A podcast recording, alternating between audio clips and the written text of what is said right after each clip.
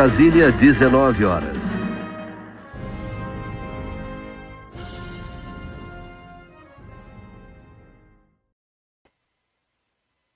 E aí, tudo bem? Boa noite de São Paulo, eu sou Rodrigo Ademi do Splash and Gold de Houston, que não está no Texas, nosso moderador que conversa com vocês aí no playground, tudo bem? Espero que sim. Frio aqui em São Paulo, estou usando segunda pele por baixo para falar com vocês deste grande prêmio da Itália. Então já começo pedindo, né? Deixa o like, são 186 pessoas nesse start, 114 likes, então deixa o like para ajudar a lastrar aí a live internet afora. O algoritmo só entende assim que você está gostando para o vídeo decolar bem e a gente espalha a palavra aí pelos cantos da internet. Espero que vocês tenham gostado do Grande Prêmio da Itália. Eu estava gostando do Grande Prêmio da Itália até lá a intervenção claudicante do safety car. Uma coisa meio estranha, não, não gostei muito, me remeteu a Abu Dhabi. No final da, do, da live aqui a gente conversa mais detidamente sobre isso. Tem muita coisa para a gente conversar nesta semana, neste final de semana aí em Monza, uma, um final de semana histórico, inclusive. Monza completando 100 anos de, de existência como autódromo, uma, a pista que mais recebeu a Fórmula 1 na história, não recebeu todos os anos, mas a pista que mais recebeu a Fórmula 1 na história, 100 anos de existência, estava lá desde antes da Fórmula 1, quando tudo era mato. Nesse final de semana também é um, um final de semana histórico para o Brasil na Fórmula 1, como eu comentei no videozinho pós-corrida, 50 anos do Campeonato Mundial inaugural do Emerson lá, em Monza mesmo, com a Lotus 72D John, Play, John Player Special, lindíssima, e estava lá também nesses 50 anos de completando aí de transmissão, o Reginaldo Leme, imprensa escrita, rádio, TV, ele já passou por tudo, já foi do Estadão, já foi da Globo, já foi de um monte de lugar, tá hoje na Band e é um mestre a quem eu presto sempre a minha reverência. Eu sei que ele segue o canal no Instagram, não sei se ele assiste esses vídeos, espero que um dia eu possa contar com ele aqui como convidado. E é isso. Então, imagina você ter visto 50 anos de Fórmula 1 é, e poder comentar isso, ser uma, emprestar sua voz, e seu, sua presença para uma coisa dessas, é realmente uma coisa muito legal. Aproveito para dar alguns recados. Senhor, senhor Gabriel Bittencourt, você venceu o sorteio da live da semana passada, o Aston Martin da, de Lego da Brick Hub, nossa parceira. O senhor precisa manifestar-se, mandar seu endereço, seu e-mail ou o seu representante legal. Se não, se a gente chegar na semana pré-corrida Grande Prêmio de Singapura e o senhor não tivesse manifestado, eu vou sortear de novo na live de Singapura para outro Felizardo. Eu sei que a Lotus já chegou na casa do vencedor do sorteio anterior, o Juliano Vink, e ele falou que vai mandar uma foto pra gente quando ele estiver montando lá. Então, senhor Gabriel Bittencourt, habilite-se. O mais difícil você já fez, assinar o canal e ganhar o sorteio. Beleza? Se você quiser concorrer aos brindes, inclusive do Gabriel Bittencourt, se ele não se apresentar, pode ser seu. Por R$ 7,99 você clica no botão aqui, aderir, ou seja membro, a depender do dispositivo aparece de uma forma ou de outra. Por R$ 7,99 você concorre aos brindes que sempre que rolam por aqui eu sorteio e nesse segundo semestre vai ter bastante coisa legal por aqui. Estou pensando até fazer uns squeezes. Deixa aqui nos comentários se vocês concordam. Aqueles squeezes de metal bonitinho. É, para eu mesmo beber água. De repente, se vocês quiserem, a gente pode fazer um lote para vocês. É, tem gente que faz esporte, etc. Vocês comentem aí. Para comentar nas lives, você viu que você tem que agora estar tá inscrito, né? É uma forma de estimular as pessoas a se inscreverem no canal, porque isso é importante. Um terço da nossa audiência não é inscrita. E é engraçado que é uma galera que vem sempre, a gente vê pelas estatísticas, mas não é inscrita. Então se inscreva lá, né? Não custa nada. Se esse um terço já tivesse aqui dentro, a gente talvez já tivesse batido 100 mil e eu colocaria a placa prateada linda ali de comemoração dos 100 mil inscritos. Então é isso. Vamos lá então. Última notícia. Amanhã eu vou à fábrica das camisetas. Você que comprou a camiseta está me perguntando. Amanhã eu vou à fábrica das camisetas para dar o ok na planta final lá. O tecido já está. Estou aprendendo um monte de coisa sobre esse episódio, sobre essas coisas aí. O tecido já está descansando lá com água e bonitinho para ele não encolher quando você for lavar. E já foi cortado a laser e amanhã a gente vai lá dar o ok final para a produção começar e está mantida a data aí, previsão de entrega para o dia 30 do 9, espero. Assim espero. Mas por enquanto o fornecedor diz que está tudo certo. Ok? Então vamos lá. Monza. Como eu comentei, desde 1922 existe o circuito que já teve vários layouts, que já teve um oval dentro dele. Não sei se você sabe disso. A pista ganhou chicanes a partir de 1972, inclusive o título do Emerson foi vencido lá pela primeira vez nesse layout com chicanes. Em 71, naquela corrida, inclusive que eu fiz um pequenas grandes histórias com a chegada mais apertada, cinco carros dentro de seis décimos na bandeirada.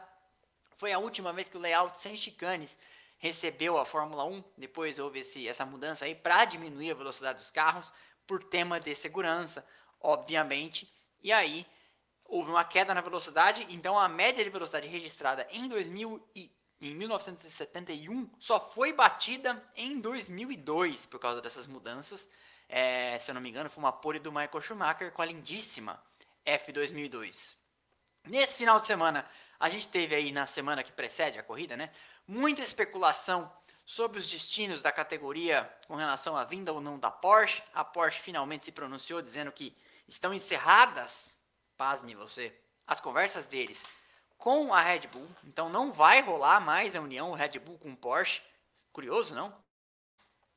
É, o papo era de que eles estavam prontos para se fundir numa joint venture a partir de 2026, mas houve discordância aí da parte de Helmut Marko, Adrian Newey e Christian Horner com relação ao comando da futura empresa Porsche Red Bull Red Bull Porsche, futura equipe, eis que eles temiam que a matriz de gestão engessasse um pouco é, a estrutura e deixasse tudo mais lento, tudo mais paquidérmico, tudo mais com cara da Toyota no passado e da Honda. Vocês devem se lembrar do fracasso que foi porque decisões corporativas nunca são rápidas na velocidade do que a Fórmula 1 pede, em que muitas coisas são feitas de uma semana para outra para conseguir acompanhar as rivais, né?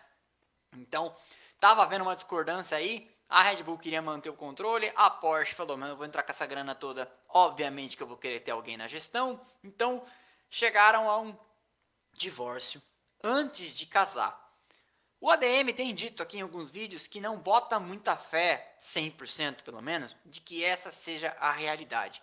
Como nós comentamos no, no, algumas vezes, o regulamento de motores de 2026 determina um teto de gastos para o desenvolvimento dos motores, para todo mundo, Mercedes, Ferrari, Renault, Audi e Porsche.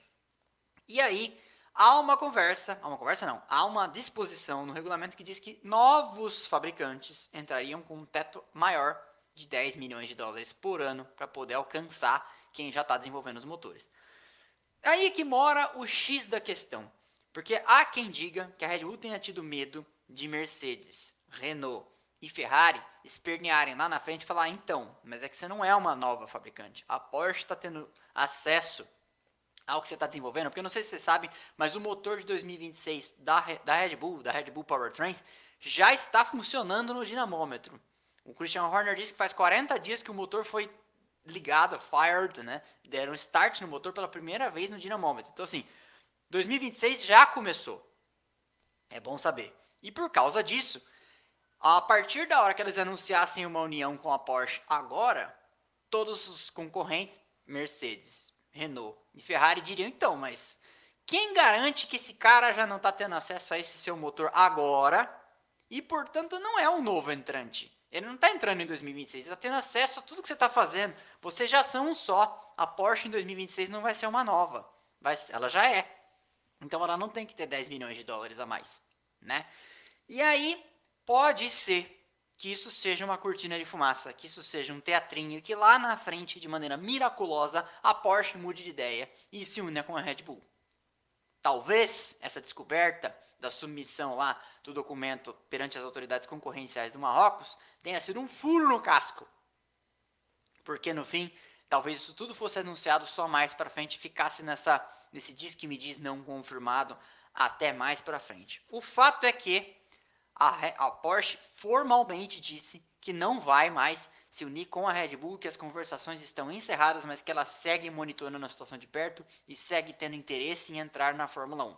A Audi, por sua vez, que é outra empresa do grupo Volkswagen e que pretende seguir um, um caminho apartado disso e fazer o seu próprio motor lá na sua sede na Alemanha, deve se unir com a Sauber. E esse anúncio deve demorar um pouco mais, porque a Alfa Romeo paga para colocar o nome na Sauber e a Sauber tem esse contrato com a Alfa Romeo até o final de 2023, mas ela já oficialmente, já teve até breaking no Instagram da Fórmula 1, etc. A Audi vem. É o que se sabe. Então eu estou mantendo aqui uma carta, já falei isso algumas vezes, mantendo uma carta aqui ao lado, guardada, de tipo, lembra lá na frente, um dia o Rodrigo do Splash Go falou que esse negócio da Porsche, tava, essa história tava meio mal contada, porque pode no fim ser todo um teatrinho, você dá três, quatro declarações na imprensa, todo mundo fala, pô, a Porsche não vem mais. Aí daqui quatro anos ninguém mais lembra, pô, a Porsche veio. Então, guarde essa aqui, porque nós estamos falando de um ninho de cobras criadas, é, não tem santo aí Toda vez que você falar do Christian Horner, Toto Wolff é igual. Toda vez que você falar do Toto Wolff, Christian Horner é igual. Toda vez que você... É, eles não são iguais os Afnauer, que pelo jeito é trouxa, né? Foi feito de trouxa mais de uma vez na história da Fórmula 1 pelo Alonso, pelo Piastri, lá atrás pelo Jenson Button. Mas é tudo cobra criada, não tem santo nesse rolê, tá? Continuando então na conversa da semana e até já teve uma, uma cravado pela Glenda Kozlovski no pós-corrida hoje da Bandeirantes, que Felipe Drogovic será piloto de desenvolvimento da Aston Martin. Muito tinha se falado sobre o caminho dele no futuro para esse agora que ele confirmou que é campeão da Fórmula 2, venceu ontem ainda, mesmo tendo é, encerrado a corrida mais cedo, venceu porque o seu adversário não marcou pontos que necessitava para manter o campeonato aberto matematicamente. Então, ele viaja para a última etapa da Fórmula 1 em Abu Dhabi campeão, desculpa, é, ele viaja para a última etapa da Fórmula 1, mas é, também é uma etapa da Fórmula 2. Ele viaja para a última etapa da Fórmula 2 como campeão e especulava-se nessa semana da vinda dele possivelmente para Alpine, para AlphaTauri ou para Aston Martin e a Glenda cravou hoje então no pós-corrida que é com a Aston Martin que ele vai. O que isso significa? É aí que mora o X da questão. A gente não sabe. Por quê? Porque a equipe foi assumida pelo Lawrence Stroll na falência da Force India, vocês devem lembrar, no final de 2019. É. E ela virou Racing Point, Force India naquele ano, e em 2020 ela já veio como Racing Point com a Pink Mercedes, com a Mercedes Rosa, né, copiando a Mercedes de 2019, e em 2020 houve a troca aí da marca toda e das cores, etc, e virou Aston Martin. Faz pouco tempo que o Lawrence Stroll está com a equipe. E eles não tinham um programa de jovens pilotos até aqui. Então a gente não sabe bem como que é isso. A gente não sabe se ele vai andar com o carro. A gente não sabe, na verdade, oficialmente ele não disse nada, né? Quem disse foi a Glenda, mas é, a gente não sabe nada. Então, a gente não sabe se ele vai andar com o carro em treinos livres, se ele vai fazer só simulador. A gente não sabe exatamente a extensão disso, porque é o primeiro piloto de desenvolvimento da Aston Martin. Pode ser maravilhoso, pode ser só uma forma de manter o pé ali no paddock, continuar conversando e falando com os chefes de equipe. Então, é, não zicando, mas a gente não sabe. A gente não sabe se ele está liberado para eventualmente aparecer numa vaga, rasgar esse documento, se é que é um documento, e correr em outra equipe. A gente não sabe nada. Então, é, foi cravado aí por eles. Gente, eu estou dando, inclusive, que veio via Bandeirantes aberto na transmissão. Não estou falando nada aqui que ninguém não saiba. Mas no momento a gente não sabe bem como é que é, porque a gente não sabe nem como é que é essa escadinha. Ah, o cara ficou dois anos, vai virar titular. Seria no lugar de quem? Seria no lugar do Stroll? Seria no lugar do Alonso? Gente não sabe nada, né? Então, no momento temos esse dado, obviamente dado pela Bandeirantes, pela Glenda, mas a gente não sabe exatamente o after, né? Porque imediatamente vem uma pergunta, tá, e quando anda? Anda de quê? Anda como? Quantas vezes anda, né? Não sabemos nada. Mas, enfim, vamos aguardar. É, quem sabe a gente consegue conversar com o Drogovic nos próximos dias. Ontem, na classificação, o Leclerc mete uma grande volta. Todo mundo acha que a Ferrari deu um grauzinho a mais no seu motor ali, justamente para poder fazer bonito diante da sua torcida. Eu, eu sou desses, eu acredito. É, e, e, o Leclerc vai lá e faz a pole, então 0,145 na frente do Verstappen. Mas a Red Bull parecia estar trabalhando para o carro em condição de corrida e tudo dependeria hoje do quanto tempo o Verstappen levaria para se livrar do tráfego. Ele que pagaria punições no grid, largaria é, mais atrás do que verdadeiramente ele se classificou. É, ele fez o segundo tempo, mas pagaria cinco posições no grid, né? Então, quanto tempo o Verstappen demoraria para se livrar desse tráfego todo e vir para frente e oferecer uma, uma oposição aí aos sonhos de vitória da Ferrari e do Leclerc? Falar um negócio. 585 assistindo, 340 likes. Eu olho aqui já começa a aumentar ali, né? Então, o tio tá pedindo like para vocês. Deem o like pra gente acelerar a nossa escalada aí para bater os mil hoje de novo, beleza? Continuando, então o Leclerc fez uma pole Emocionou a torcida, o Sainz fez o terceiro tempo, também partilha do fundo do grid. O, a mesma coisa aconteceria com o Hamilton. O Russell era então o cara que foi alçado à primeira fila, é, ao lado do Leclerc, e acabou conseguindo, inclusive, colocar o carro nos pontos, né? É, conseguiu colocar o carro no pódio e a Mercedes com os dois carros nos pontos, porque o Hamilton conseguiu chegar em quinto.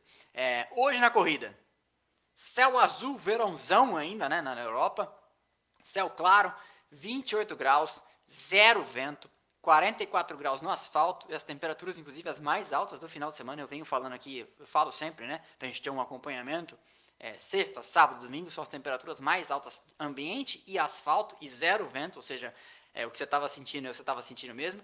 E todo mundo largando de médios, exceto Leclerc, Russell, Verstappen, De Vries e Ocon. Excelente largada do Leclerc, boa largada do Russell, boa largada do Verstappen, que já se livrou de alguns no começo. E o Norris teve uma largada muito ruim. Vocês devem ter visto o Norris ficando praticamente estacionado na largada, todo mundo passando por aí ventando. Depois ele deu uma entrevista pós-corrida, ele falou que ele colocou uma programação errada na embreagem e com isso tracionou muito mal e o motor entrou num mini anti-stall. O anti-stall, para quem não sabe, é um software que age dentro do motor para não deixar o motor apagar. Lembra quando estava aprendendo a dirigir, pelo menos os que aprenderam a dirigir com carro manual, que se você soltar a embreagem demais é, rápido, sem acelerar o suficiente, o motor pode apagar, né? Então, o carro de Fórmula 1, como, como dar partida num carro de Fórmula 1 é uma coisa complicada, que você precisa de um, uma pistola pneumática que é engatada lá atrás para fazer o motor rodar, é, eles têm então esse mecanismo para impedir de qualquer forma que o motor é, apague. Só que aí você tem que lidar com a dificuldade de que às vezes esse mecanismo entra na hora errada, né? E foi o que aconteceu e ele perdeu um monte de tempo. O Verstappen consegue, inclusive, já escalando o pelotão, passar o Gasly na freada da variante Ascari e na volta 4 ele já chega no Russell também na variante Ascari e começa a ir para cima dele na reta anterior à parabólica, passa fácil na chicane inicial, na curva 1, curva 2, né? O Russell nem oferece resistência e o Russell provavelmente deve ter sido avisado pela Mercedes, ó, ele tem mais ritmo que você, ele vai te passar. Se você deixar ele passar e ir embora, é melhor para sua corrida, sempre pensando no tempo total de corrida. Né? Com seis voltas, o Leclerc, Verstappen e Russell já corriam, inclusive, outra corrida, com Verstappen, com o Ricardo quatro em quarto, oito segundos atrás desse, desse grupo. O Pérez para na volta 8 para caçar pneus e sair do tráfego. Isso parecia ser uma aposta interessante, porque você sai do bolo, vai ficar lá atrás, mas todo mundo vai ter que parar, né? E você anda de cara pro vento, fora da bagunça, da turbulência e fora de ficar preso atrás de carros mais rápidos. Porque imagina você com uma Red Bull passando várias voltas, tendo que ultrapassar umas Alfa Romeo, umas Haas, umas McLaren, umas Alpine, quando você poderia virar coisas muito melhores andando sozinho, né? Você é, acaba se beneficiando. É só uma aposta interessante, por isso que na Fórmula 1 de hoje Muita gente, às vezes, é, faz isso, anda um tempão sozinho e no fim aparece lá na frente, como apareceu o Pérez no final, o Checo apareceu no final. Ele sai, o Houston botou na tela aí, é, ele sai com a roda dianteira direita, é, direita, fumaciando. Eles depois comentaram que eles tinham um incêndio, um princípio de incêndio no disco de freio, é, que acabou se apagando, mas aí o que aconteceu? Ele falou que durante o trecho que ele ficou com esses pneus duros, ele teve que administrar demais os freios, porque estava com problema de superaquecimento. Então, isso acabou sendo a corrida ideal para um cara como o Pérez. Né? O Pérez é um cara é, considerado um grande administrador de equipamento, um cara que consegue levar o carro até o final em excelentes condições, consegue dosar o, freio, consegue dosar os, os, o uso dos pneus, mas no fim ele teve que então lutar contra essa adversidade bastante, bastante ruim. Tanto que na volta 11 ele virava é, dos que estavam com pneu duro, ele era um dos mais rápidos, mas ele falou: eu administrei o freio a corrida inteira para não pegar fogo, porque o disco de freio de carbono ele pode simplesmente explodir. E aí acabou a corrida, porque você tem é, as, as, terminações ali de hidráulicas que podem inclusive queimar o resto do carro. Então você tem que tomar bastante cuidado. E ninguém quer correr em Monza a 340 km por hora com um freio que não está confiável, né? Tendo partido de último, o Sainz era sexto na volta 12, uma grandíssima recuperação. E de médios igual, é, ele não era último, na verdade o último foi o Hamilton, ele foi penúltimo. De médios, pneus médios igual, o Hamilton, que partiu do fundo também, era apenas P13. Então a recuperação do Sainz nesse momento era muito melhor, o ritmo da Ferrari era bem superior. E na volta 12 a gente tem o primeiro movimento no tabuleiro interessante aí, porque o Vettel acaba abandonando, depois eu vi que era problemas de powertrain. É, e é acionado um safety car virtual. O Leclerc para, troca pneus e vem de médios, né, enquanto o, o safety car virtual estava acionado. Só que o que acontece é que o safety car acaba quando o Leclerc ainda estava saindo do pit lane. Então, o Leclerc acaba tendo um prejuízo de meio assim, foi meia posição, meia parada de graça, não foi uma parada de graça inteira, né? Porque quando você para sob safety car ou sob safety car virtual, você não gasta o tempo, você gasta o tempo, mas relativo aos adversários, você não gasta o mesmo tempo. E o que aconteceu é que você pode ver na volta do Leclerc que a Ferrari coloca ele na, no, no tráfego na frente do Ricardo. O Ricardo começa a acelerar porque deu bandeira, bandeira verde, acabou o, safety, o período de safety car virtual e eles chegam rachando a primeira chicane juntos, mas felizmente para o Leclerc ele consegue contornar na frente, então ele acaba se dando razoavelmente mal, porque foi meia parada de graça, não foi uma parada de graça inteira. O Verstappen não para e de macios a, a Red Bull prefere mantê-lo na pista. De médios, o Leclerc então teria que ou fazer 41 voltas para ir até o final, ou de repente a gente tinha já um momento de divisão nas estratégias, a Red Bull pensando em uma, que é o plano, era o plano original de todo mundo, e a Ferrari esperando duas e contando aí com algum alguma coisa que poderia acontecer, que acabou acontecendo, né? Mas foi lá no final e eles não conseguiram capitalizar em cima disso. O Verstappen fica na pista então e poderia ir alongando esse primeiro trecho, como eu comentei, para calçar eventualmente médios e voltar, que foi o que aconteceu, é, ou calçar duros, a depender de quanto durasse. Que a estratégia padrão da Pirelli hoje era trecho mais curto de macios, trecho longão de duros, ou trecho médio de médios e trecho mais curto, mas ainda assim de duros. Como o Verstappen largou de macio, provavelmente, a depender da vida, ele ia ter que tentar os, os duros, né? O Leclerc é, voltou então com esses pneus mais novos, virando mais rápido, fazendo voltas mais rápidas, mas o cenário não era bom, porque ele tinha que tirar muito tempo do Verstappen e faz, fazer uma parada mais que aí, que ele tira muito tempo do Verstappen, o Verstappen ia parar, ele ia assumir a ponta. Aí ele ia parar, o Verstappen ia passar ele, ele ia ter que voltar tirando também no último trecho e ultrapassar na pista. Um carro que é mais rápido que a Ferrari em reta, numa pista que o DRS não é muito efetivo por causa do pouco downforce que se usa, e um cara que não, não é fácil ultrapassar, né? Vídeo, imagina ele ano passado, ele e o Hamilton aqui em Interlagos, como foi para ultrapassar, difícil, né? Então, não seria uma missão fácil nesse momento. É, parecia então que, que, não ia ser uma tarefa muito simples. O Verstappen para para colocar médios novos na volta 26 e volta 10.4 atrás do Leclerc. O Leclerc naquele momento teria que manter pelo menos essa diferença para lá no final parar, voltar uns 20 atrás e vir descontando. Mas o que acontece é que o Verstappen começa a descontar a diferença. E de repente a vitória parece impossível por todos os cenários que você olhasse para a Ferrari, exceto se um safety car ou alguma coisa fora do planejado acontecesse, mas em tempo de algo mexendo no tabuleiro. O Sainz para de novo. Para um set de macios na volta 31, o Russell calça macios também. E parecia que estava destinado ao pódio, porque ia fazer um trabalho bom e mesmo com o Sainz andando pra caramba, o Russell tinha aparentemente ritmo e construído uma vantagem ali para chegar no pódio, que acabou sendo o que aconteceu. E aí o Alonso abandona na volta 32, ele já tinha se queixado no rádio de problemas, e ele falou, eu tenho, eu tenho algum problema de deployment. Deployment é quando a bateria, é, e a bateria e o motor elétrico entregam a energia elétrica de volta. Então ele estava sentindo algum problema ali na unidade de potência, na parte de entrega de energia elétrica, que é potência adicional. E a equipe falou para ele assim: Ó, oh, daqui dos nossos dados não está aparecendo nada. E ele respondeu: Uau, né? Tipo, já ironizando, tipo, que beleza esses dados de vocês, né? E é o que eu comentei na live passada, né? O Alonso está de volta à sua personalidade original, aquela de 2015 é, ele deixou de, de, disfarçar, deixou de fingir que ele está numa época namastê e bom rapaz. Continuando. O Leclerc para rápido na 34 e calça macios. E aí agora ficava aquela coisa. Ele conseguiria descontar toda aquela diferença, mantidas as condições normais de temperatura e pressão sem safety car? Teria que descontar pelo menos um segundo por volta. Só que não era o que estava acontecendo. Ele volta na frente do Russell, o que foi bom, mas em seis voltas com o pneu, mesmo, te, é, mesmo tendo a volta mais rápida, ele não conseguia descontar o suficiente do Verstappen. A diferença estava em 18,8, faltando 12 voltas. E ele não estava tirando um segundo por volta.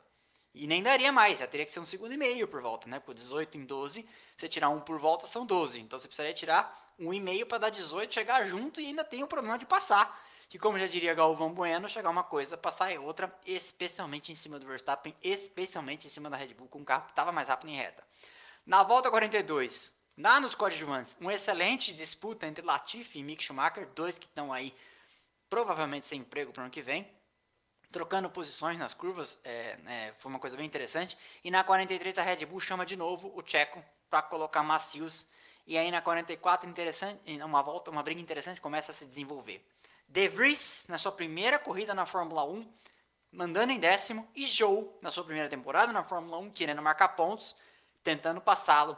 E os dois carros, é, o De Vries de médios e o Zou de duros, e os dois tendo um ritmo razoavelmente aí equivalente. O Verstappen é, chega no meio desses dois para dar uma volta nos dois, e com isso o De Vries tem um pouco de folga, porque o, ele, o tem que dar passagem, o De Vries dá uma escapadinha, depois o, o De Vries dá uma, dá uma dá passagem para o Verstappen, dois holandeses, né? É, e o, nesse trade-off, às vezes acontece isso, até andando de kart, até jogando videogame, isso acontece, você vai dar passagem pro líder quando você vai tomar uma volta, às vezes você consegue ganhar uma vantagem. É, e foi o que aconteceu. Pouco tempo depois, Ricardo quebra e causa um safety car. E é aqui que o bicho pega. Porque o momento foi idêntico, circunstancial ali na corrida, ao de Abu Dhabi. Né? É, a gente tinha uma corrida que não queriam encerrar sob bandeira amarela, é um anticlímax, a corrida em Monza acabar sob bandeira amarela, poucas voltas para o final e um regulamento para cumprir, e eu, vamos combinar também que uma demora surreal dos marshals, dos comissários, é, de, um, decidir o que, que ia ser, e dois, determinar o tratorzinho para tirar o carro da pista. Demorou bastante, né? A gente está acostumado a ver aí uma ação bem mais rápida. Demorou bastante para os vários momentos os caras lá de braço cruzado, tipo, braço, um braço cruzado, outro braço na cintura, tipo, tá, e aí? Bem que o pessoal fala que a Itália é um país tão ou mais burocrático que o, que o Brasil, né? E o que fez a direção de prova? Cumpriu o regulamento. Hoje, a direção de prova cumpriu o regulamento. E eu cheguei a ver no Twitter posts de pessoas falando assim: hoje o Michael Masi foi vingado. E outro falou assim: hoje ficou claro que ele estava certo. É mesmo? Quando? Porque tem que fazer um exercício de contorcionismo argumentativo razoável dos grandes para me mostrar que o que eles fizeram hoje, que ele não fez lá atrás, e que o resultado da corrida, que foi virado do avesso em 2021 e não foi hoje, é parte da mesma coisa. Como? Como? Né? Eu, é, na verdade, o Michael Masi fez exatamente o oposto do que foi feito hoje. É ruim terminar a corrida sob bandeira amarela? É ruim terminar a corrida sob bandeira amarela. O regulamento teria que ser repensado? O regulamento provavelmente teria que ser repensado. Mas, por enquanto, o que está na norma é o que está na norma. E eu já fiz um episódio aqui sobre os ocorridos de 2021, comentando que o regulamento dizia, e ainda diz, que ou passa todo mundo a linha no final e começa a corrida, ou declara a bandeira vermelha, interrompe a corrida, ou não passa ninguém. E o que o Michael Masi fez né, em 2021, de passar metade, e quando ele deu bandeira vermelha, uma galera estava do outro lado da pista, sem ter chegado no final do, do, do, do pelotão ainda, antes da bandeira verde, foi tudo o que não estava previsto no regulamento. Então, hoje, o regulamento foi, foi cumprido. É ruim terminar essa bandeira amarela? É ruim. Cabe pensar numa nova solução? É, teve gente falando assim, dá três voltas a mais, interrompe de imediato. Eu acho que beleza para todas essas soluções. Agora, legislar em cima da hora, no meio do calor dos acontecimentos, para arrumar uma solução tampão, isso ele não tinha poder de fazer. Eu já li o regulamento aqui com vocês algumas vezes e não tem previsão de, do que foi feito. Então, hoje o regulamento foi cumprido. Em 2021, em dezembro, não. Já me adianto em dizer que eu não estou dizendo que Michael Masi, Christian Horner, Helmut Marko sentaram para tomar uma breja antes da corrida e falaram hoje nós vamos meter a mão no Hamilton na Mercedes. Mas o regulamento é, não previa e que a corrida teve seu resultado final subvertido de maneira sobrenatural, teve. Como se tiver, teria acontecido hoje. É, a Mercedes, inclusive, lá em 2021, tomou suas decisões supondo que não ia dar tempo, como não daria, se o safety car não tivesse andado devagar, e se o, se o pelotão não tivesse sido separado, porque tem uma coisa muito importante que todo mundo esquece. O Sainz, ou, é, acho que era o Sainz, era terceiro. E os carros entre ele e o Verstappen em Abu Dhabi não foram eliminados entre ele. Então ele não teve a chance de ir para cima do... Era o Sainz ou era o Norris? Tinha alguém que era terceiro, estava com um pneu novo também e poderia ter, ir para cima do Verstappen, mas sobrenaturalmente, entre o segundo e o terceiro, os carros não foram eliminados. Então, assim, que que aconteceu lá em 2021. Mas, enfim, concluindo então, esse escândalo de 2021 é maior que o de 89. Sabe aquele de 89 que tornou o Jean-Marie Balestre persona não grata no Brasil? Então, ele é muito maior, porque nós tivemos uma interpretação ruim da norma em 89. O Senna foi desclassificado por voltar adiante do ponto de impacto na chicane da discórdia. E aí ele foi desclassificado então. Nesse ano de 2021 nós tivemos uma aplicação de um trecho da norma que não existia, né? O que é tão ou tão, tão mais grave ou pior. Dito isso, a corrida acaba sob safety car. Nós temos então a vitória do Max Verstappen, não ia mudar nada mesmo, iria ganhar a corrida. O Leclerc é segundo, essas diferenças todas aqui estão achatadas porque a corrida terminou sob safety car, então nem considerem. O Leclerc não estava só 2.4 atrás do Verstappen, mas enfim, vamos falar aqui dos resultados. Houston, você põe na tela pra gente? Eu tô com o meu aqui já na tela. Vitória então de Max Verstappen. Eu lembro que eu tinha falado semana passada que a corrida de Monza, a corrida de semana passada foi rápida e que essa semana seria mais rápida ainda. É a corrida mais rápida do ano. Uma hora, 20 minutos, 27 segundos, mesmo terminando sob safety car aí nas últimas quatro, né? Teria sido menos, talvez tivesse sido uma hora e 16, alguma coisa assim. Verstappen vence, marca 25 pontos, abre mais 8, abre mais 7 do Leclerc. Já o comentário, os universitários mandem aqui quando vocês acham que o campeonato vai acabar? Eu tenho perguntado isso frequentemente, mas vamos ver os palpites de vocês, porque eu falei que se ele abrisse mais 22, eu acho que ele sairia de Austin, se eu não me engano, já como campeão, né? Mandem aqui as suas projeções. Leclerc segundo então, marca 18, Russell em terceiro, marca 15, excelente resultado da, da Ferrari, desculpa, excelente resultado da Mercedes como equipe, mais uma vez, colocando aí o Russell em terceiro, Sainz em quarto, para mim, um dos pilotos do dia, só não vou dizer que é o piloto do dia porque o De Vries para mim foi o piloto do dia, tá? é, não é fácil estrear na Fórmula 1, né? E de cara, assim, sem ter tanta experiência e tal, vai lá e crava esse, esse nono lugar, mas e dois pontos são muito importantes para para Williams, né? Russell terceiro, Sainz o quarto, fez uma grande corrida, Hamilton quinto, fez uma grande corrida, mas menos que a do Sainz. É, Pérez o sexto, também teve uma corrida aí atribulada com esse problema do freio e fez a melhor volta. Norris, o sétimo, marca seis pontos para a McLaren, que ajudam muito aí eles na briga com a, a, Alpine, que hoje zerou, né? Ocon e Alonso não marcaram pontos, Alonso abandonou, Ocon não conseguiu pontuar. O Gasly marca 4, é importante também na briga da AlphaTauri com a Haas, esses, esses quatro pontos, porque a Haas está ficando cada vez mais para trás, né? Junto com a Alfa Romeo, mas a Alfa Romeo ainda marca um pontinho com o jogo, fazia tempo que a Alfa Romeo não marcava pontos. Então o Gasly é nono, marca 4, o De Vries estreia marcando 2, né? Eles estavam, na verdade, em décimo e décimo primeiro, De Vries e Joe, mas com o safety car aí, eles acabaram conseguindo subir uma posição e foram nono e décimo. Dois pontos para o De Vries, um ponto para o Joe. Décimo primeiro, então, ficando de fora da zona de pontos, o Ocon, que marca zero. Então, Mick Schumacher, zero também. Bottas, décimo terceiro. Tsunoda, décimo quarto. Latifi, décimo quinto. Magnussen, décimo sexto. Esses os que completaram a corrida. Depois, Ricardo abandonou, Stroll, Alonso e Vettel. Ruim o final de semana das duas Aston Martin de fora. Aí, não conseguindo terminar a corrida, né? Mas, de qualquer forma, é o que é. E aí eles vão dando adeus aos sonhos de tentar chegar pelo menos no oitavo lugar dos construtores, vai ficando mesmo no nono. Houston vai passar para a gente o campeonato de pilotos, a classificação. Max Verstappen, cada vez mais líder, 335 pontos de vantagem. Caramba, hein? É, não, desculpa, 335 pontos marcados, 219 o Leclerc tem o que nos dá uma diferença de 116 pontos. Então, hoje ele já sairia campeão com quatro corridas de para o final, certo? Quatro corridas para o final. Vamos ver aqui qual que é. Um... é a Cidade do México, né? Não, Cidade do México é a. Então, acho que ele sairia de Austin. Porque depois de Austin tem Cidade do México, São Paulo, Abu Dhabi. Então ele sairia. Não, acho que nesse momento ele sai de Suzuka, né? Já campeão. Eu vou te contar, hein? É muita vantagem. Já era. Russell, então. É, desculpa, Pérez é o terceiro com 210, 9 pontos atrás do Leclerc, ou seja, o Leclerc não está garantido de ser vice-campeão a essa altura, né?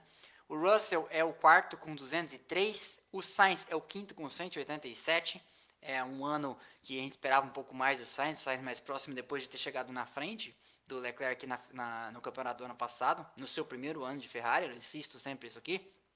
O Hamilton vinha numa maré melhor nas últimas corridas aí, principalmente depois daquele abandono em Spa, deu uma estagnada na pontuação, vinha alcançando o Russell, no momento está atrás, 168 pontos e atrás do Sainz.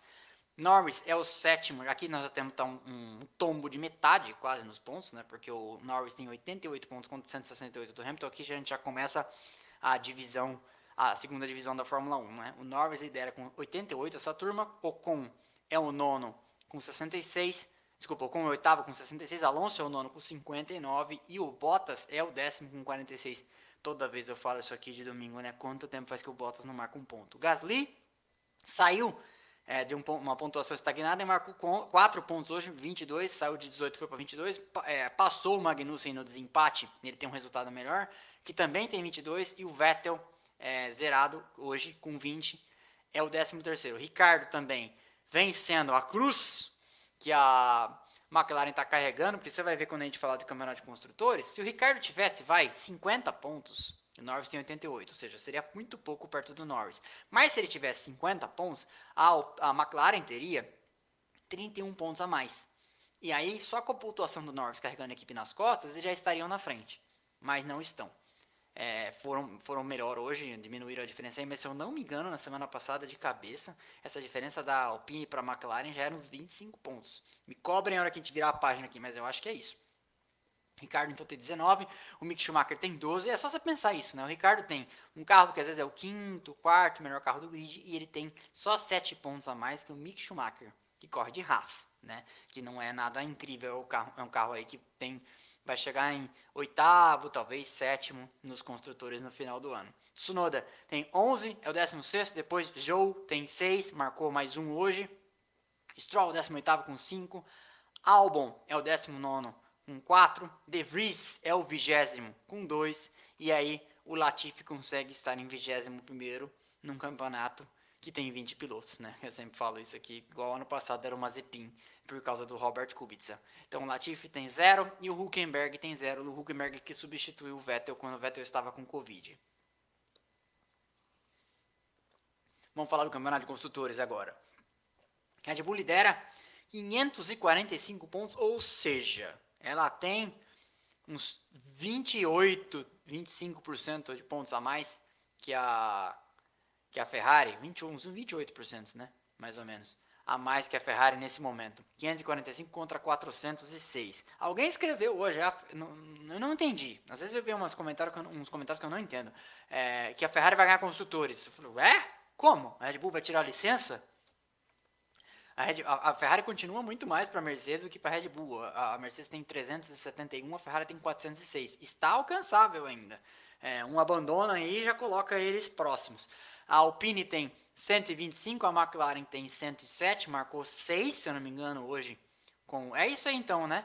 Ela tinha 101, se eu não me engano.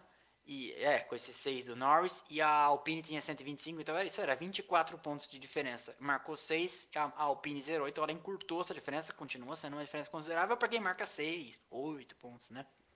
Mas ainda não acabou essa briga. Só que precisava do Ricardo colaborando, né? E o Ricardo não sei nem se vai colaborar muito daqui para frente, né? Alfa Romeo é a sexta com 52, a Haas é a sétima, ainda é a sétima com, com 34, a Alfa Tauri é a oitava com 33, esses pontinhos do Gasly aí é, descolam eles da Aston Martin e os trazem para uma posição próxima, bem próxima da Haas, né? E a Haas deve estar tá roendo as unhas, porque essa diferença aqui custa uns 20 milhões de dólares de pontuação, é, de, de, de premiação dos construtores, e aí a Aston Martin tem 25, E a Williams, que marcou hoje dois, né? 50% dos pontos, é, um aumento de 50% dos pontos. Ela tinha 4, passou para 6, é, e um terço dos pontos é, são os pontos marcados pelo, pelo De Vries. É, isso deve fazer, deve pavimentar o caminho do De Vries aí para substituir o Latifi. Por quê? Porque às vezes, você pensar que você pode ter dois pilotos pontuando, como seria o caso de Albon e De Vries hoje, acho que provavelmente o, o Latifi estava puto depois da corrida, claramente é, humilhado aí pela performance do De Vries, que é um piloto de verdade, né? O Latifi, ele, ele não chega a ser um Mazepin, mas ficou claro aí que como bilionário piloto, ele é um excelente só bilionário, né? Então eu acho que a carreira dele na Fórmula 1 deve acabar esse ano. E a Williams vai pensar é, seriamente no que ela deve fazer a partir de agora para substituí-lo, porque o De Vries é um piloto que já se mostrou maduro e pronto. Pode não ser um milagre, pode não ser o próximo Verstappen, pode não ser o próximo George Russell, Leclerc, etc. Mas sentou lá e quando a responsabilidade pediu, tinha uma chance. Porque se fosse na semana que vem, na semana que vem não, mas se fosse na corrida que vem, lá em Singapura, eu acho dificilmente a Williams teria carro para pontuar. Mas era hoje e era muito importante que fosse. Então a equipe está agradecida. Porque era mais ou menos isso que o Albon ia fazer também. Não ia fazer nada muito mais do que isso, né? Então, eu acho que eles devem estar muito felizes. Confesso, eu, eu acredito.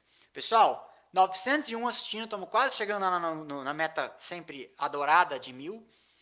594 likes. Deixem o like, que assim a gente dá gás aí para a live continuar subindo, se alastrando e chegando a outros, a outros confins da internet. Aperte o botão aí, deixa o like, que isso ajuda muito. O algoritmo só entende isso.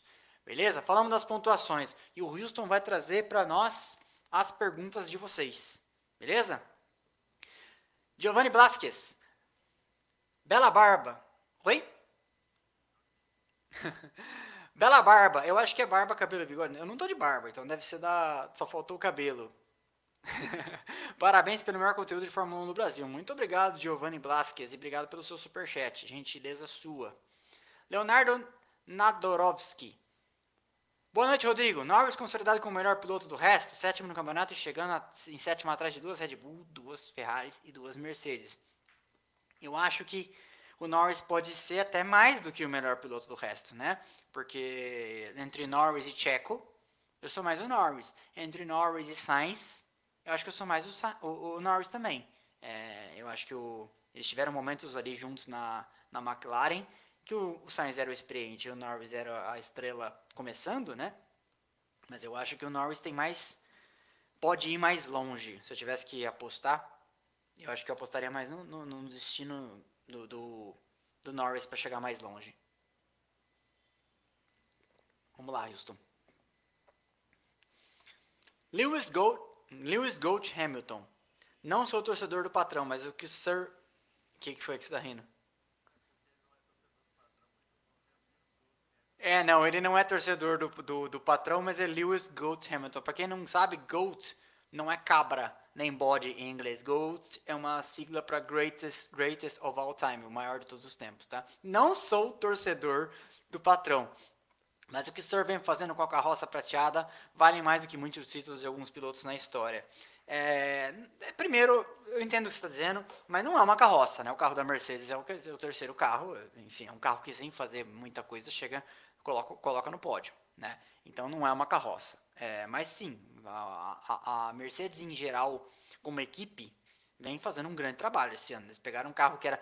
O trabalho da Mercedes nesse ano me lembra o trabalho da Ferrari em 2012, que na pré-temporada o carro era uma carroça, uma carroça, e eles conseguiram levar o Alonso para disputar o campeonato no final do ano, né? O, o campeonato foi decidido aqui no Brasil, o Vettel ganhou mas o Alonso chegou aqui em condições matemáticas de ser campeão na última corrida do ano. Então, é, é, era possível. Então, a Mercedes tem feito um bom trabalho. Eu não descartaria a Mercedes brigando pelo campeonato no ano que vem. Vamos ver. Vamos lá. Só uma coisa, pessoal. Esse QR Code que está aqui na tela, ó, isso aqui é o, é o Seja Membro, tá? Se você quiser ser membro do canal, aderir com esse QR Code, você chega lá. Zé Diogo Forte. Se o Russell não tivesse batido na Inglaterra, poderia estar em terceiro no campeonato. Regularidade absurda. Sim, o futuro da Mercedes é George Russell. Ele vem se mostrando um cara veloz, consistente, maduro, tá trabalhando de maneira harmônica com o Hamilton, eles não se desentenderam nem nada. E deve ser muito bom para a carreira de um piloto trabalhar próximo de um heptacampeão, de um cara que é um dos maiores da história, como por exemplo, provavelmente vai ser muito bom para o Drogovic se confirmar da sua ida como piloto de desenvolvimento da Aston Martin, se ele puder trabalhar um ano ou dois vendo o Alonso trabalhando. Como por exemplo, falam o, próprio Nelson Piquet fala como ele evoluiu quando ele chegou na Fórmula 1, foi correr na Brabham, e ele sentava do lado do Lauda, ficava vendo o Lauda conversar com os engenheiros para entender como que você conversa com o seu engenheiro, né? E como você passa o feedback do carro. Então, é, com certeza deve estar sendo muito bom para o Hamilton, para o Russell ser, enfim, acompanhar isso de perto, uma equipe grande, com muito mais recursos do que a, a Mercedes. E o futuro da Mercedes é George Russell, você não tem a dúvida. Ele está se habilitando a isso. Está né? mostrando claramente que tem é, estofo para tudo isso. Vamos lá, Houston. André Garda. Qual a sua avaliação sobre a corrida do Ricardo? O Ricardo andou bastante tempo nos pontos, né? E eu acho, inclusive, que poderia ter, está, é, pelo menos estava ali, próximo, a depender de como se desenrolasse o último trecho da corrida, de entrar no meio ali pro água no chope do Joe, pro água no chope do, do De Vries, possivelmente, né? É, várias, várias vezes que eu olhei para a tabela, eu via que, o, que, a, que a McLaren tinha o Norris ali em sexto, sétimo, oitavo, que foi o que aconteceu, e o, o Ricardo andando em nono, décimo. Agora, ele falou, o carro deu um switch off total, desligou completamente, ele pegou essa, inclusive porque deu um switch off tão brutal que ele não conseguiu nem pôr em ponto morto. E aí o que acontece? Você está com, com a, marcha engatada e o motor apaga. Então ela trava as de trás, né? Então ele falou, eu consegui, com as, com as de trás já, já travando, eu já consegui recolher só pro lado ali. E talvez tenha sido isso também, a gente está aqui falando mal da equipe de resgate para tirar o carro, mas talvez tenha sido isso também que dificultou é, remover o carro dali, né? A gente não sabe. Faço aqui meu meia-culpa. Mas o fato é que desligou de uma vez. Minha, corrida, minha, minha avaliação da corrida do Ricardo aqui não vinha a pior. Em vários momentos ele estava andando ali no mesmo train de corrida, ou seja, na mesma filinha de carros, especialmente no primeiro terço, do que o Norris. Agora, é consistentemente mais lento que o Norris. Né? Não, isso demonstra aí como está correta a decisão da, da McLaren de não mantê-lo. Né? A McLaren vai pagar para não ter esse problema nos próximos anos. Triste, triste, né? Porque eu acho que nos seus melhores dias o Ricardo teve é, habilidade, venceu aí, acho que ele venceu oito provas, né? É, teve habilidade para andar, é, inclusive se você for olhar as vitórias do Ricardo, todas as vitórias do Ricardo não foram corridas chatas. Todas as vitórias do Ricardo foram corridas que ele teve que ir à luta, sabe? Na base da cotovelada, ultrapassar para chegar lá na frente, numa época que tinha as duas Mercedes, o Hamilton e Rosberg andando bem, sabe? É, e ele ainda tinha o Verstappen como companheiro de equipe, etc. Então, o, pode olhar, o, o Ricardo nunca ganhou corrida chata. Ricardo só ganhou corrida que ele teve que ir à luta, sabe? Numa época em que a Ferrari estava bem, 2017, 2018, ele, ele venceu corrida com Vettel e Raikkonen, então assim, não foi uma Fórmula 1 é, que ele nadou de braçadas. Oito vitórias do, do Ricardo são vitórias é, suadas e nunca teve o melhor carro. Essa, essa, esse é um cara que ganhou corrida sem nunca ter tido o melhor carro. E, inclusive, já dou spoiler do episódio que estou começando a gravar sobre os três campeonatos do Ayrton Senna, 88, 90 e 91. E nós vamos falar no detalhe como os carros do Senna eram com relação ao resto do pelotão. Será que eram os melhores carros? Ou não? E se eram também? Não tem problema. Né? É, existe uma, uma tendência a querer inflar os, os resultados de quem a gente gosta falando que o carro era ruim e diminuir os resultados de quem a gente não gosta falando que o carro era bom. Mas mais disso na última semana do mês. Eu comecei a escrever ontem, eu vou gravar nessa semana o episódio. Manda a próxima, Houston. Kleber Massoni. Boa noite. Podemos dizer que o Drogovic foi campeão da Fórmula 2 sem correr com o melhor carro equipe? Ouvi por aí que a equipe dele se equivale a Aston Martin na Fórmula 1. É isso mesmo? Não, não é isso mesmo. Isso é um exagero e assim, ó, quando a gente tem um pouco de memória, a gente mostra que algumas dessas argumentações são cobertor curto. Por quê? Olha só. Em, esse carro é um carro padrão. Todo mundo anda com carro e motor padrão na Fórmula 2. O que você tem, às vezes, são organizações que operam melhor do que outras. Né? Agora, falar que o carro. E é, parece que Parece que eu combinei com o Houston que ele ia pôr essa pergunta e ela faz eco com o que eu tinha acabado de falar. Drogovic fez uma excelente temporada na Fórmula 2, mas os carros são padrão. E a, a, o carro da MP está longe de ser uma Aston Martin na Fórmula 1, que é o penúltimo carro do grid. Pra que essa neurose de ficar falando assim que quem a gente gosta tinha um carro porcaria e quem a gente não gosta tinha o melhor carro do grid, um foguete acima de qualquer é, outro no, na, no, dentro, do, dentro, da pista? Pra que isso? Então, não, não era. O carro do, do não é Aston Martin. Não existe isso nesse esporte. É, existe um problema, claro, que assim, as pessoas ignoram o componente motor no esporte a motor. Tem que ter carro bom para ganhar. Tá? Não estou diminuindo os feitos dele, fez um excelente ano e desejo que tenha bastante sucesso. Mas, desculpa, não dá para ficar com essa. Isso é muito fanismo ficar falando que o carro dele era o penúltimo carro do grid, como é o da Aston Martin. Então, não. Não concordo. Vamos lá, Houston. Johan ou Johan Henrique. Será que Verstappen bate o recorde de pontos do Hamilton? 413 em 2019. Quanto que ele tem mesmo? Deixa eu olhar aqui no roteiro. 335, 419, cabe, hein? Dá tempo, hein? Dá tempo sim, porque a gente tem ainda. Foi a 16 corrida, tem 17, 18, 19, 20, 21. Tem 5 provas, tem 125 pontos em disputa. É, 419 menos 335. 84. É, dividido por 17, 18, 19, 20, 21 dividido por 5, ele precisaria marcar 16,8 pontos por prova. Nessa média, ele vai marcar, né? Do jeito que está indo, é, ele marca. Então é possível bater sim esse recorde. Vamos lá? Lucas Campos. Existiria uma possibilidade de mandar o Latifi na equipe com um patrocínio, mas ele ser o piloto de teste e mandar o Dervish titular? É. Tá, muita gente, o Houston falou aqui pra mim, muita gente perguntando para onde vai parar o Latifi. Cara, é o seguinte, é, vamos lá. Se nós fôssemos todos ao cartódromo da Granja Viana, numa bateria de kart com Nicolás Latifi, ele ia dar 3, 4 voltas em 20 na gente. Tá?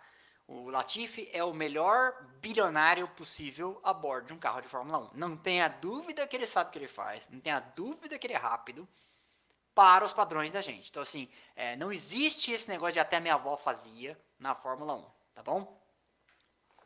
994 pessoas nos assistindo, 793 likes. Se vocês derem mais um pouquinho de like, tem 200 que, pessoas assistindo que não deram, a gente vai passar os mil, porque esse vídeo vai dar uma lastrada. Então, senta o dedo pra gente bater os mil, que é sempre legal bater mil. É, a gente acha que bateu mil em todas as lives até aqui. Nós estamos na 16 live. Olha lá, bateu. 16 live do ano. É, 21. Será uma conquista ter feito isso com vocês. Será muito bacana, inclusive. Continuando. Então, assim, quando a gente olha por um funil tão estreito, onde só passam 20 na face da Terra, de 7 bi e meio de habitantes, é muito apertado, é, é muito específico, é a nata da nata da nata do automobilismo. Não tenha dúvida com relação a isso. Então o Latifi tem nível, se ele quiser, não tenha dúvida, para andar de endurance, para andar na Fórmula E, e tem bolso também, para andar no WEC, para andar na Stock Car do Brasil, para andar na DTM, para andar em um monte de lugares, né? É, ele querendo. E sim, é possível que um piloto com dinheiro passe a ser reserva e continue ali na boca pra. Porque sim, a gente não sabe as aspirações pessoais do menino Latifi. Né? Mas o fato é que sim, ele poderia. Já vi isso acontecer, inclusive. É, agora, precisa ver se ele quer. Né? Porque tendo a grana que ele tem, ele fala: ah, eu pego e vou lá correr na equipe na, na Ganassi, no WEC. Andar com as puta nave, né? andar com os, os hypercars em Le Mans ano que vem. Le Mans vai voltar aí, a, o WEC vai estar de volta aos seus anos de maior glória, parecido com o do Grupo C, né? É, um monte de montadoras de volta, até a Ferrari de volta, a Endurance. É, quero eu estar em Le Mans no ano que vem, quem sabe, pode gerar conteúdo para vocês. Estamos aí trabalhando para isso. Mas eu acho que assim, ele teria nível. Teria, poderia ser um reserva, mas teria nível para correr, correr, correr onde ele quisesse. Não duvide disso. Então, assim, eu já vi corrida na Granja Viana uma bateria, foi em 2018, se eu não me engano, que estava aqui na, de McLaren. Stoffel Van Dorn e Fernando Alonso. É, e um monte de influencers lá. Eu, eu, não tinha nem o canal, eu fui de alegre mesmo. Fui xeretar lá que tinha um cara na empresa que eu trabalhava que me deu acesso. E aí tiveram várias baterias de seleção para selecionar 20 para correr com o Alonso e o Van Dorn. Você não tem noção, você não tem noção de como esses caras andam. Com os mesmos karts que todo mundo. Sabe? E hora que teve uma peneira, hein? Não tinha nenhum Rodrigo quebrando a costela duas vezes de kart andando com o Alonso e com o Van Dorn. Mas assim, é meia volta. Eles já abriram quase meia volta. Sabe? É surreal. Então, não subestimemos a capacidade de um cara que consegue andar. E, e, e o Latifi marcou ponto já né, na Fórmula 1. É, ah, tomar pau do Russell. É, tomar pau do Russell, mas o Russell é um cara que anda com Hamilton. Né? Então, é, para onde vai o Latifi? Com a grana que ele tem, ele vai para onde ele quiser. Né? Inclusive, se o pai dele abrir mais a carteira, fica difícil até para o Williams mandar ele embora. Mas não sei se o pai dele quer. Né? É, o senhor Esqueci o nome dele, mas é Latifi, Latifi Pai, que é um bilionário iraniano, iraniano canadense. Beleza? Manda a próxima, Houston. Douglas Duarte, De Vries acima da média? Sim, De Vries acima da média. Um piloto que chega pronto na sua primeira tentativa, consegue colocar um carro rápido nos pontos. Bom, é o próximo Alberto Ascari? É o próximo Fangio? É o próximo Senna? É o próximo Verstappen? É o próximo Hamilton? É o próximo Schumacher? O tempo dirá. Eu acho que não. Mas foi campeão da Fórmula 2 em 2019, eu acho. É, andou bem, etc. 2020, não lembro. Mas é um cara bom, sabe andar, tá, tá sendo levado adiante, né? Mas a, a Mercedes sabe muito bem olhar quem é um fenômeno e quem não é, né? Então a Mercedes, por exemplo, a Mercedes teve o Ocon, a Mercedes teve o Verlaine, a Mercedes teve o Russell. Quem que tá lá do lado do Hamilton? O Russell, porque era o melhor dos três, com certeza. Né? O, Verlaine era, o Verlaine era bom, mas não era um fenômeno. O Ocon é bom, é mais que o Verlaine, mas é menos que o Russell. Então, vamos ver o que para onde vai o De Vries, né? Andou bem na Fórmula E, tá aí, primeira vez que sentou no carro, e piloto tem que fazer isso. Sentou a bunda no carro, teve uma chance, entrega. Tá entregue. Esse cara é um que vai dormir em paz hoje. Inclusive, teve, o Houston até me avisou, né? E é verdade. Teve que ser ajudado da sair do carro. Hoje ele falou pelo rádio na volta de desaceleração: meus ombros já foram para o espaço, né? Então, esse cara vai tomar os anti-inflamatórios, os relaxantes musculares e vai dormir em paz hoje, porque a única chance que teve foi lá e fez. Daí eu acho, acho que deve ser muito legal você pôr a cabeça no travesseiro assim e falar: putz, tá feito, né? Então, acima da média? Sim. Fenômeno? Difícil dizer, né? Muito pouco pra, pra gente, mas, mas até aqui tá cumprido. Francisco, Carlos Silva Júnior. Rodrigo, por que apenas retardatários foram liberados para ultrapassar o safety car? Porque. Volta a pergunta. Você consegue? Porque apenas alguns retardatários. Então, é, alguns retardatários. Eu acho que houve uma falha aí, tá? Porque tinha que ser todos retardatários. Então você viu que ficou uma Alfa Romeo e uma AlphaTauri ali. Eu acho que foi falha de comunicação. Eu acho que foi isso que impediu que tivéssemos pelo menos uma volta, porque esses caras iam ter que passar, né? Então eu acho que foi uma falha, porque o regulamento manda que os carros ultrapassem o safety car e entrem no fundo do pelotão e aí uma volta depois você dá a bandeira verde. Mas eles têm que ter chegado lá atrás. Por isso que eu falo que Abu Dhabi foi uma meleca. É, e são todos os carros. Não existe distinção. Os carros passam. E não sei por que, que aconteceu isso, eu acho que foi falha de comunicação mesmo. Guilherme, 5 reais. Obrigado, Guilherme. Não mandou pergunta? 1.032 pessoas nos assistindo, hein? A DM na live passada falou da presença feminina nas lives. Você fala da Fórmula 1 com responsabilidade e a gente encontra um ambiente saudável para curtir. Parabéns pelo trabalho. Obrigado, Ana Silva. É, sim, a gente estimula, acolhe, agradece e festeja a presença das mulheres aqui é, eu procuro ter, não consigo ver tudo, mas é, tem o Houston me ajudando. A gente procura, inclusive, ficar de olho e coibir qualquer tipo de comentário e comportamento abusivo com relação às mulheres, etc. A gente procura. É, esse canal é para todo mundo que curte isso que a gente curte. No fim, nós temos todos nós uma paixão em comum e deve ser uma paixão muito grande que vocês estão aqui é, às 19h59, parecia o Faustão agora, né? Às 19h59 do domingo, vendo o Rodrigo falar, né? E é por causa de vocês que o canal está crescendo, vocês sabem, os sinais são evidentes, o canal está crescendo, chega patrocinador e etc. O número de inscritos aumenta, etc. Então, assim, é, isso está virando a minha profissão e, e vocês sabem, já devem ter percebido, todos os sinais são dados. E quem diria que um dia eu ia poder dizer que estou vivendo de Fórmula 1? Então, é, devo isso a vocês todos. E sim, esse é um canal que acolhe, agradece e festeja a presença das mulheres. Vamos lá, Houston. Fabrício Lima. Pensando no Norris, você como empresário do rapaz, prefere ele como piloto, primeiro piloto da McLaren ou colocaria ele como segundo na Red Bull ou na Ferrari? Prefiro ele como primeiro piloto da McLaren. E eu vou te dizer por quê. Porque como primeiro piloto da McLaren, existe a chance, ainda que remota, porque depende de muitos fatores, dele disputar um campeonato. Depende, como eu disse, de muitos fatores. O, o túnel de vento da McLaren novo está quase pronto. O carro de 2024 já deve vir é, feito inteiramente nesse túnel de vento. Hoje a McLaren ainda usa o túnel de vento da Toyota, que fica lá em Colônia, na Alemanha.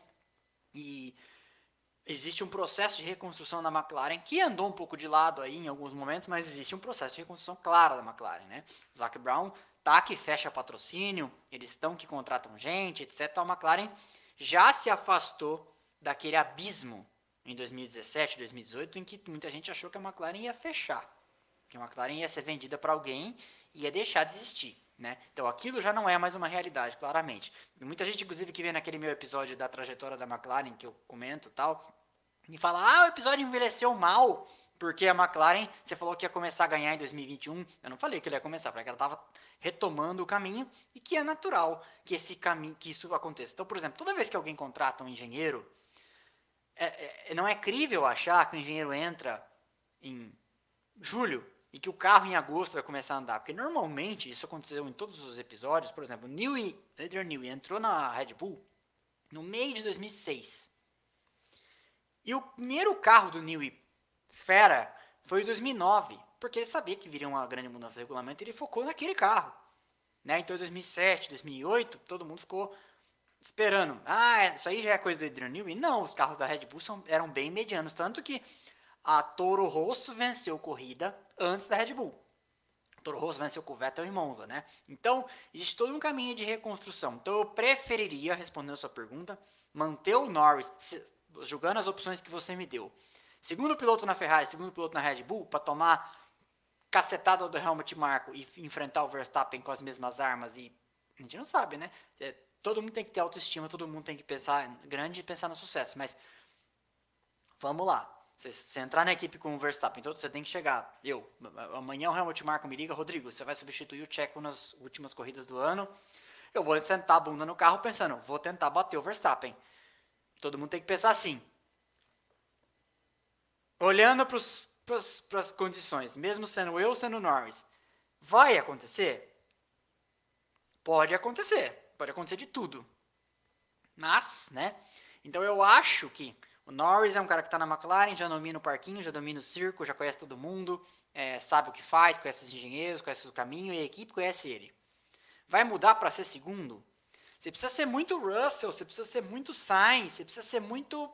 Na Red Bull não tem exemplos, talvez o Ricardo, né, que batia de frente com, com o Verstappen dentro da mesma equipe, mas o Verstappen ainda era um piloto em amadurecimento. Ainda que o Ricardo tenha batido o Verstappen com as mesmas armas, eu, o Verstappen não era o de hoje, então eu acho que eu manteria o Norris na McLaren se eu fosse o empresário dele. Abílio Nascimento, 10,90. No, ah, Rodrigo, parabéns pelo canal excelente. Para debater, o Leclerc é tão azarado que no dia que o safety car poderia ajudá-lo não deu tempo? É, sim e duas vezes, porque no safety car virtual, o safety car virtual terminou quando ele ainda estava correndo no pit lane e ele quase perde posição de pista para o Ricardo, como comentei aqui um pouco mais cedo, né? Então o Leclerc é azarado mesmo, esse, esse cara precisava ir na benzedeira. 1016 assistindo, passamos de 1995 likes. Tem um deltazinho de, de likes ainda, pode dar os likes, hein, pessoal? Houston vai mandar a próxima pergunta.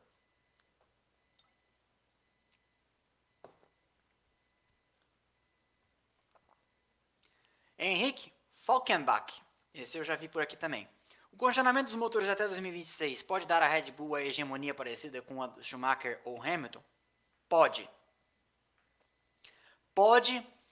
E se o Verstappen tiver o melhor carro nesses anos todos, ele vai ser campeão, se ele tiver carro igual, ele disputaria os campeonatos. E se isso acontecer e suas palavras forem proféticas e lá no final ele tiver vencido esses campeonatos em sucessão, em nada vai diminuir os feitos. Tá? O carro que chega a ser o melhor tem contribuição do piloto. Ok? Do Schumacher, do Hamilton, do Vettel. Então, temos que nos deseducar e reeducar nesse caminho de ficar falando que o carro bom é uma forma de diminuir e diluir o sucesso de algum piloto. Então pode ser sim. A Fórmula 1, inclusive, é um, um, uma liga, uma competição de hegemonias. Como eu comentei naquele vídeo que eu falei das 70 temporadas, é normal que esses períodos de domínio massacrante aconteçam. Ok? A gente quer um campeonato competitivo. Eles, equipe, trabalham contra isso o tempo todo. Enquanto você, enquanto você está aqui pondo a sua cabeça no travesseiro, ai que legal, né? Começou o ano lá, no começo do ano. Não sabemos quem vai ser campeão, tal, tal, tal. Tava lá o Adrian Newey de um lado, e o Henrique Camilleri da, da Ferrari do outro, e o James Allison da Mercedes do outro, e o James Key da McLaren do outro, pensando numa forma de implodir essa utopia que você dormiu sonhando. Tipo, ah, agora vai ser legal, agora vai ser disputado. Por quê? Porque ninguém quer um campeonato disputado, a não ser a gente. Quem faz os carros quer massacrar. Se puder dar uma volta de vantagem, tá? Nossa, tô com coceira no nariz. Mas manda a próxima, Houston. Rodolfo Lix, Ademir. Só queria lembrar que uma equipe de Fórmula 1 é fruto do trabalho de milhares de pessoas. O pessoal no grid nos boxes é só no final de semana. Sim. A Mercedes tem 1.200 pessoas, a Red Bull também. Então é o esporte individual mais coletivo que existe. A gente só vê a ponta do iceberg, que são ali 80, 100 pessoas na garagem, mas na verdade existem data centers das equipes olhando estratégia. Então, por exemplo, a Hannah Schmitz da Red Bull que toma decisões de estratégia, ela é quem dá a palavra final e decide, não estou diminuindo o trabalho dela. Mas embaixo dela existe uma pirâmide de gente olhando os dados de volta do Magnussen, do, do Mick Schumacher, do De Vries, do Albon, de todo mundo e vendo o que eles estão fazendo com base no tipo assim, ah, ó, o Mick Schumacher está andando menos que a gente, mas comparado com o ritmo dele, que a gente analisou aqui, decupou, por isso tem centenas de pessoas olhando com o computador, os dados dele com esse pneu, nesse horário, nessa temperatura, ele está andando mais. Então, esse pneu pode funcionar para a gente sabe? Então, é, são milhares de pessoas, sim. É, a Fórmula 1 chegou nesse ponto. Manda a próxima, Houston. Túlio Vieira, Rodrigão, em razão da corrida do Vries, será que a performance da Latifi não está escondendo no desempenho da Williams nesse ano? E está na hora de equipes que amamos da Williams. Abraço, Ceará. Abraço de Ceará, Santa Catarina. Ele teve aqui outro dia. É, pessoal, é o seguinte, domingo que vem tem equipes que amamos, tá? é, não será da Williams, é o que eu posso te dizer. Inclusive, vocês sabem qual é? Eu vou dar uma dica. Uma dica. Como eu já contei da Brown, não vale ser a Brown. É, é uma história curta e muito divertida. Então, eu estou de olho aqui na caixa de comentários. Vamos ver se tem, se alguém acerta. Mandem aí se vocês sabem qual que é a equipe que amamos. É domingo que vem. Eu já escrevi. Fiquei até uma hora da noite ontem escrevendo. E vou gravar amanhã, provavelmente. Beleza? Manda a próxima, Houston. Temos novos membros chegando aqui, inclusive, eu tô vendo. Alguns. Marcos Rodrigues Silva. Por que os pilotos são tão preocupados com seu peso corporal se no fim os mais leves usam lastro para equiparar o peso?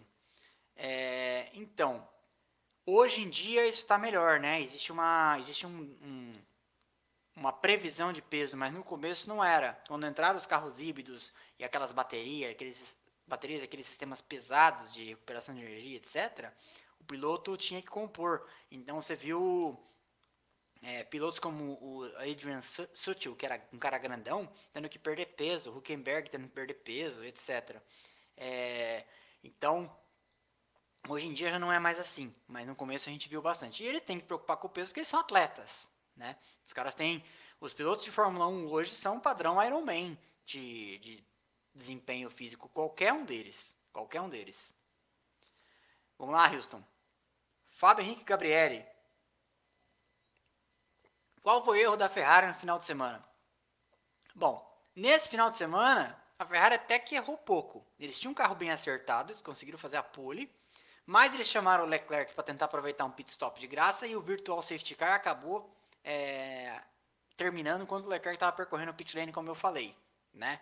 Eu acho que foi esse o maior erro, mas não sei, como eu falei na, no vídeo pós-corrida, no título, a Ferrari dificultou a vida dela à toa, porque eu não acho que com toda essa estripulia de estratégia, alguma coisa teria acontecido.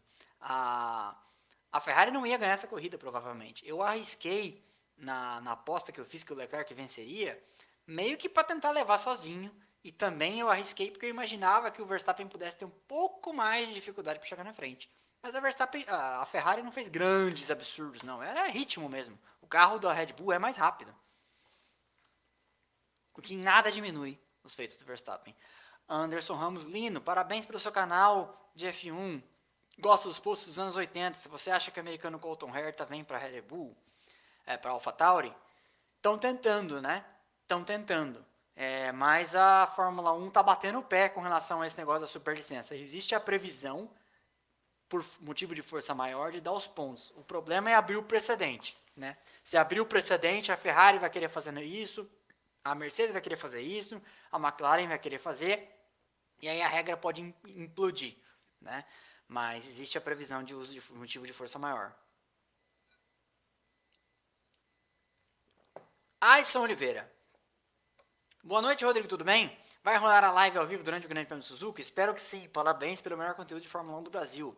Houston Minota. Obrigado, Alisson, pelas palavras.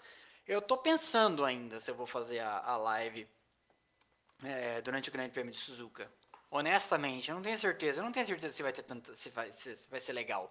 E eu tenho um receio de ter a live derrubada e perder a conta.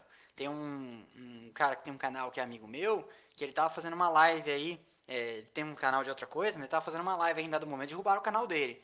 É, então eu não quero correr esse risco, porque como vocês sabem, isso aqui é virou minha profissão. Então, tipo, não quero correr o risco. Então tem que ver isso com bastante calma.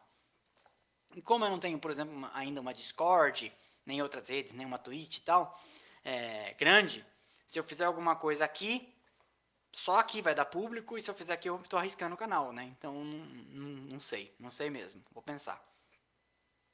Lucas Vinícius, Rodrigo, por falar, falar em, em, mais voltas, você não acha que Monza deveria ter mais voltas? Por mais que tenham 300 km para cumprir, a corrida em Monza é mais rápida do calendário e poderia aumentar um pouco. É, mas aí que esse, essa semana eu estou regravando o episódio de onde veio a Fórmula 1. Então eu estou dando spoiler já. Terça-feira vem o de onde veio a Fórmula 1. E uma das coisas que está no nome Fórmula 1 é que é uma fórmula, é um formato. E sendo um formato, nós temos uma regra que é para todas as corridas. E todas as corridas têm 300 km e mais uma volta. Logo, não é porque a corrida é rápida que a gente vai fazer é, dar mais voltas. A única exceção é Mônaco, que acaba tendo 260 porque a volta é muito lenta.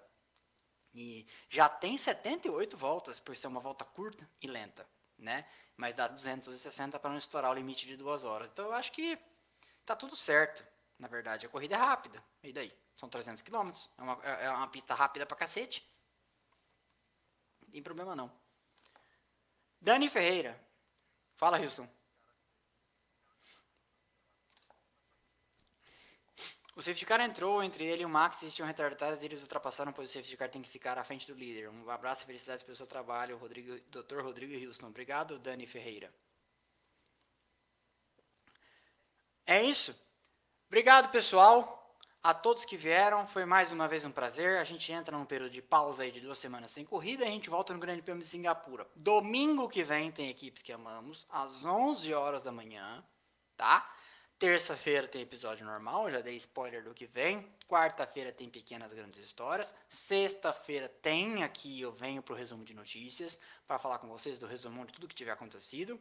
E a gente segue em programação normal. Aqui as coisas não param, beleza? A gente deve ter muitas novidades daqui para frente, até o final do ano, muita coisa bacana.